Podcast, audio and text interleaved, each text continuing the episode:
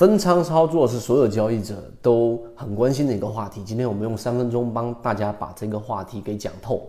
首先，我们要知道，所有的交易啊，你实际上在作为散户交易者，如果你是一个新手，你一定是全仓进全仓出，这不一定是一件好事情，因为你根本就没有考虑到呃这一个概率跟风险。所以，我们圈子里面的模型呢，今天我们给大家去聊一聊。首先，第一点，所有的底仓跟我们所说，你要知道，所有的仓位管理要分为底仓跟加仓，对吧？那这个底仓到底放多少，以及什么时候去放底仓？我们先说第一个话题，最重要的并不是你选的标的怎么样，并不是你的标的所在的趋势是特别好的，或者它在某一个很重要的买点，这都不是最重要的。最重要的第一点就是大盘环境，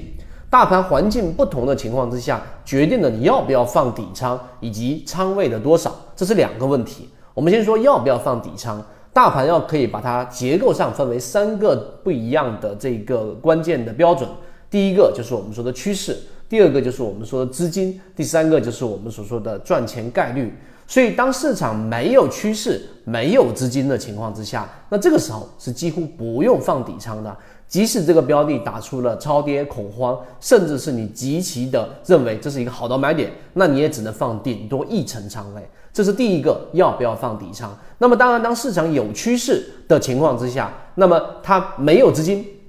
这可以放底仓，但仓位，刚刚我们说第二个问题，放多少？那么，当市场有趋势没资金的时候，一般情况之下可能就是一成、两成到三成左右，对吧？那当市场有趋势、有资金的时候，也就是说趋势在不断的上行，而资金在不断的流入，而这个资金是增量资金，你的底仓都可以放到三成到五成左右，已经不能称之为很小的一个底仓了。这是第一个话题，底仓。好，第二个话题就是我到底怎么样控制我的增仓呢？那么这个增仓呢，啊，有两个重要的因素。第一个依旧是刚才我们所说的大环境。如果大盘在刚才我说有趋势，但没有增量资金进场，或者增量资金出现了这种停滞甚至流出。那么这种情况之下呢，你的这一个呃想要去加仓，原原来三成想要加到五成，可不可以？这个时候你要谨慎一些，保守一些，可能加到四成，加到这一个啊五成左右，就算是很重了，而不是到七成、八成、九成，甚至满仓。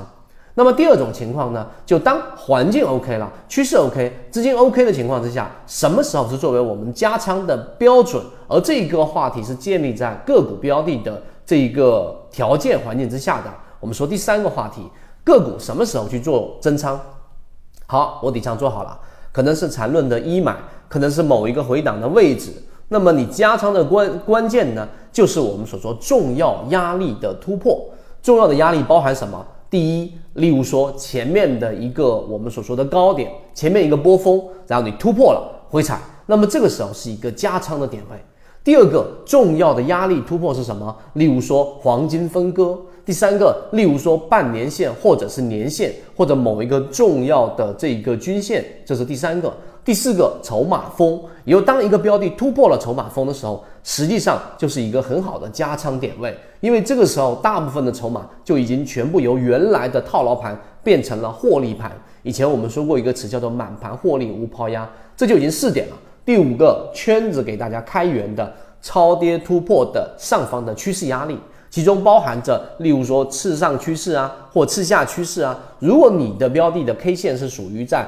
次上趋势下方的，一旦它突破，这个时候已经是由弱转强，那么你补仓的点位有两个，第一个是突破的关键点，那一会它极有可能盘中也回落，但它的这个突破的力度如果是强的，你去做加仓，基本上啊问题不大。第二个呢，就突破之后的回踩，那么这个回踩的安全性比前者要更高，所以我们分了五种不同的压力情况，告诉给大家，如果你要去做加仓的话，你至少得有这样的一个标准。当然，时间关系，我们没有办法罗列所有关于底仓跟增仓的这样的一个话题。如果大家对这个话题感兴趣，可以在评论区里面去留言，后面我们会给大家新增怎么样去控制好底仓跟这个啊增仓的这个关键的点在哪里。我们认为这是一个很重要的话题，不仅仅是好像我全仓买进去，它只要是好标的我就能赚钱。那只要是坏的标的，无论你怎么样控制仓位，你都不可能盈利。这种观念，我认为是非常狭隘的。好，今天我们讲这么多，和你一起终身进化。